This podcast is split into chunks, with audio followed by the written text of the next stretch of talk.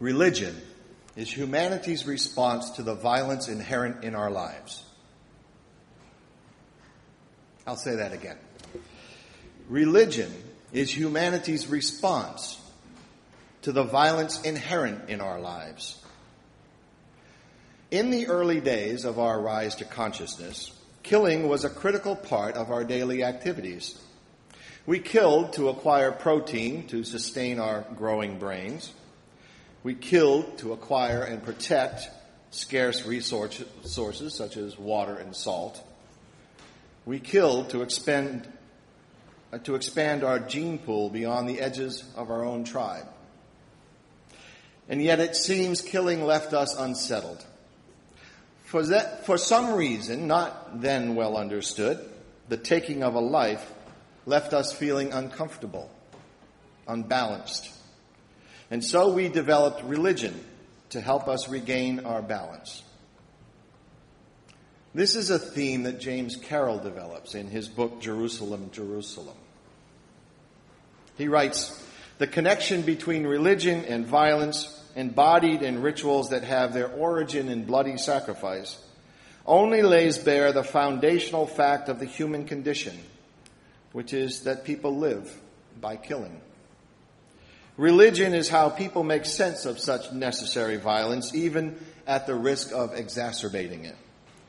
Religion is how, in fact, people attempt to restrict violence only to what is necessary, even if religion sometimes brings about the opposite. Sacrifice is the invention that aims to make sense of and to restrict violence. The words of James Carroll. And so, Abraham, in our story this morning, coming from a tradition where sacrifice of the firstborn was not uncommon, especially when times were particularly hard, he responded when he heard the voice of God command him to sacrifice Isaac. He took Isaac to the land of Moriah and climbed the mountain that God ascribed, and he prepared to kill his only son. And when he had Isaac on that pile of wood and had him tied down and he raised that blade to penetrate his body, God said, wait, wait, wait, wait, wait, wait, no, no, no, no, this ain't right. The fact that you are willing to do this is demonstration enough of your faith. Don't kill your son. Look, there's a ram over in the bushes. Go kill that and we'll be good, all right? All right.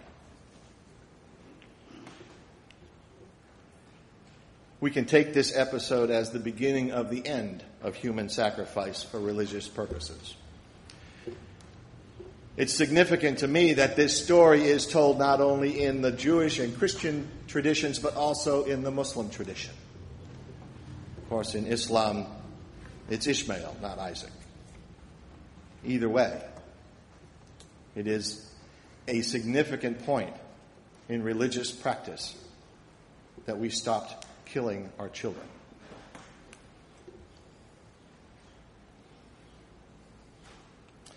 Indeed, although um, many comment on the violent nature of the Hebrew Bible, we can discern over time a progressive diminishing of violence as part of religious practice.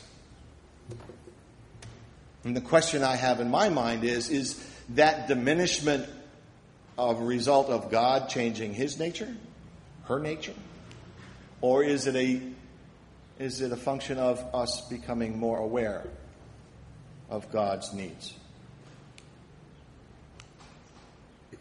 So by the time Jesus comes around, sacrificing animals has become almost routine. Not so much a matter of making personal connection to God as a matter of, of sustaining the religious powers that be the sacrifice of animals was embedded in the culture of the temple. Jesus demonstrates his disgust by throwing the sellers of sacrificial animals out of the courtyard of the temple. Later that week, later in that Passover week, the powers, the religious powers reassert themselves, culminating in what Christians consider the ultimate act of religious violence in the crucifixion of Jesus. And this event finally and fully exposes the fact that violence is not a requirement from God, but the work of humans seeking their own profane power. Carroll writes, This is the violence of the death of Jesus. Like the violence of Scripture generally, exposes the great deception that God in any way wills violence. Regarding violence, there is no ambivalence in God. Ambivalence about violence, violence to stop violence, is wholly human and undivine. Sacred violence is therefore a contradiction in terms. In the people Israel and in Jesus, God has all alone, all along, been exposing God's own rejection of violence. End quote. And yet we come to this day in the 21st century where we insist that killing is still God's will. That putting criminals to death is morally justified. That waging war against non Christians is justified by the horrific acts of a few men. Indeed, today, in the 21st century, we justify mothers taking their children into toy stores while carrying assault weapons. We seem to be unable to distinguish between having rights and acting right. So I'm going, to, I'm going to shift gears here. Just hold on to that for a moment. A few weeks ago, I was engaged in an online conversation, as I am wont to do, just to stir up the muck every once in a while. I had followed a Facebook link to a blog site called um, Think Progress. The article was about the governor of Indiana who was refusing to implement a federal program to eliminate rape in prisons. Apparently, the good people of Indiana can't afford such a program. Well, if you want to ring my bell these days, violence and prisons will get you the double clapper. My comment used a, go- a verse from the Gospel of Matthew where Jesus says, And you do not for the least of these, you do not for me. Apparently, I rang someone else's bell because one person responded that as a progressive, I want to keep religion out of the secular realm. And therefore, I am disqualified from quoting Scripture. I was prohibited, in this commenter's mind, from making a religious reference to how we treat each other because I was in speaking in favor of a progressive argument. Never mind that the incidents of rape are rising in American prisons. Never mind that treating prisons inhumanely is specifically called out in the words of Jesus. As a matter of fact, this commenter said nothing at all to the matter at hand, only that progressives have no right to quote the Bible. And this brings us to the topic of this morning's sermon. Where is the liberal religious voice in the public realm? Why, when religious sources are queried, do the media always go to the unyielding voices of radically conservative Christians? And what does it mean to be a religious liberal anyway? In his book, uh, Reclaiming Prophetic Witness, Paul Rasor writes that a religious liberal is one who incorporates all of the learning and discovery that humans have accomplished into their search for truth and meaning. So even though we find truth in the writings that have come down to us in the Bible, in Christian scripture, in the Koran, Buddhist texts, Hindu scripture, even though we continue to find truth in all of that, we are not stuck in any of it. If religion represents a stake driven into the moral ground, conservatives tend to seek its safety by tethering themselves closely to it. Liberals, on the other hand, are content with keeping the stake in sight as we graze a field we open ourselves to the possibility that there is so much more available down the avenues of research and discovery that we are compelled to widen our understanding. To paraphrase William Ellery Channing, God gave us minds. He expects us to use them. One of the problems that liberals have with bringing religious voice into the public square, as my commenter noted, is that we are adamant about keeping church and state separate. This trips us up, I think, because no matter how we try to separate the two in the world, they still merge together when we, when we consider them with one mind. The Constitution prohibits Congress from passing any law that establishes a state religion or interferes with religious practice. In essence, what it does is it keeps separate the powers of government, which are founded on fear and violence, and the powers of religion, which are founded on love and peace. Now, I say this because government is the entity we turn to when we seek to deploy the legitimate use of violence. And religion is where we go when we seek the power of love to transform our world from a place of violence to a place of peace. These powers were separated in the public space by our founders because they had seen how abusive the church could become when it was empowered with the legitimate use of violence. Conflating religion and government confuses public policy by, con- by confusing peace with violence. But as individuals, we bring only one mind to bear. So we must find a way to reconcile public policy empowered by violence with religious belief empowered by love. And we do that by using our religious beliefs and principles to develop an ethical standard which informs our positions on public policy.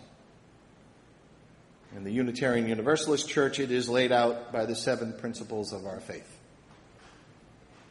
As Reverend Barbara Wells ten Hove explains, the principles are not dogma or doctrine, but rather a guide for those of us who would choose to join and participate in Universalist, Unitarian Universalist religious communities. And Doug Muder writes in the UU World that Unitarian Universalism is a commitment to envision a world in which the principles have become true. To envision it so intensely and in such detail that it becomes a genuine possibility, and to join with others in making that possibility real. Since our principles are not a creed or a dogma, but rather a vision of the world we aspire to, it is often difficult to articulate where we stand as UUs. But as one 19th century wag put it when asked where Universalists stand, he said, We don't stand, we move. Yet the common understanding of religion as a stake in the ground, to which all moral and ethical decisions are tethered, has dominated the public dialogue for the past 40 years. The liberal desire to keep separate church and state has inhibited the liberal religious voice in policy debate. Rasor writes, to say that liberal prophetic practice is protected by the First Amendment is not the end of the story.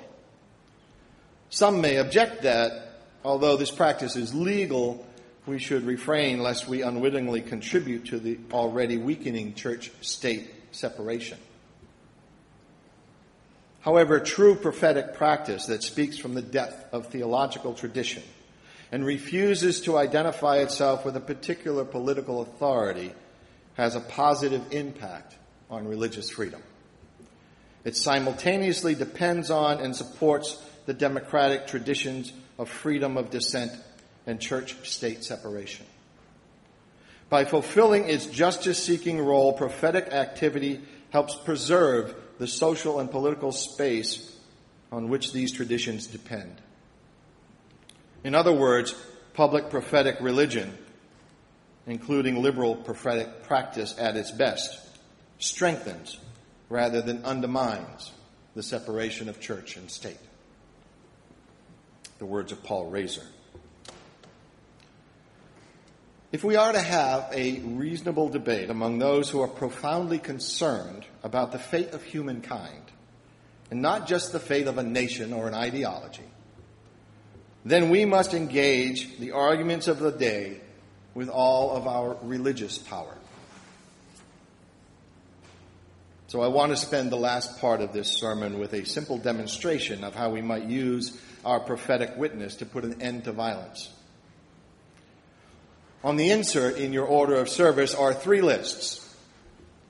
As UUs, we are devoted to rationality, so I thought offering some lists might help bring some order to this jumble of ideas. The UU principles are the first. The other two are lists that are developed by different groups for the purpose of bringing peace, to both international and interpersonal relationships. Assuming we agree that peace is a laudable goal and that we need to reach out to our leaders and our neighbors in order to achieve peace, these lists give us something concrete things to do, as well as religious basis for our actions. The Just Peace list comes from Glenn Stassen's 1992 book, Just Peacemaking. Stassen draws heavily from the Sermon on the Mount to derive this list of actions that offer an alternative approach to international relations from the traditional realpolitik that we have become comfortable with. If we look closely, we may see some of these steps being deployed in our current foreign policy, although military might is still the biggest stick in the room. The Transforming Power list comes from the Alternatives to Violence Project, a prison project developed with the help of Quakers in New York State in 1975. These 12 tools are designed to help individuals who, when recognizing an escalating conflict, will act to steer the situation away from violence. These are three guides that I use when I think about the need to eliminate violence in our culture. Each would be sufficient on its own, but an argument that is both, both personal and global is greatly empowered by a religious foundation. For example, in transforming power, item number four says base your position on truth, since people tend to seek truth, and no position based on falsehood can long prevail. It's common for incidents to escalate to violence because one party or another has a misunderstanding of the true circumstances. In a particularly volatile environment like a prison, it can be as simple as sitting at the wrong table during a meal. Someone new to the prison may not understand the seating protocols, and one who sits with a group regularly might take an outsider's mistake as a sign of disrespect. By speaking truth, escalation can be mitigated and violence prevented. Just Peace invites us to work for truth in groups. Decisions made in secret, policies that are not visible to the general public, prohibitions of groups working to bring light to government policy, these all support the tendency of governments to hide the truth in order to perpetuate their own power by having groups outside the government work on exposing truth, all citizens can then make informed decisions that can lead to a common goal of peace. If governments are not serving the interests of their citizens, these truth seeking groups are necessary to expose deception and mendacity. Each of these strategies has its own merit and each may seem like an idealistic approach to the problem. However, when we hold as religious a covenant to engage in a responsible search for truth and meaning, then we become empowered, both as individuals and as groups, to take risks that we may not otherwise have taken. You can find a more fully developed application of UU principles to the to uh, peacemaking by looking up the statement of conscience, the statement of conscience on creating peace that was approved by General Assembly in 2010. It's on the UUA website. And I invite you to look through the list and see if you can find other similarities. But it's not enough to simply engage in these activities. It's not enough to simply speak publicly to our desires and dreams. By tying our public policy desires to a religious foundation, we begin to raise the liberal religious cause in public debate. As Rasor writes, religious liberals need to reclaim our share of the public space. There is more to this than adopting resolutions and making public statements, of course. Public witness also takes, takes place through forms of direct action such as demonstrations, vigils, protests, and other ways. But whatever the setting for specific prophetic practices, the liberal religious basis for, for undertaking them must be clearly and publicly named. Given the public dominance of conservative religious voices today, if religious liberals don't speak up, no one else will know that there is another religious perspective. End quote. Religion is humanity's response to the violence inherent in our lives. It is no longer an unsettled feeling we have when we take a life. It is the imperative that we must live to on both a personal and a global level if we are to survive. And we meet that imperative with prophetic voices. With a liberal faith founded on the promise of understanding through reason and the hope of transformation through love. It is the vision of unique individuals living in peaceful community, seeking truth and meaning together. And may it ever be so.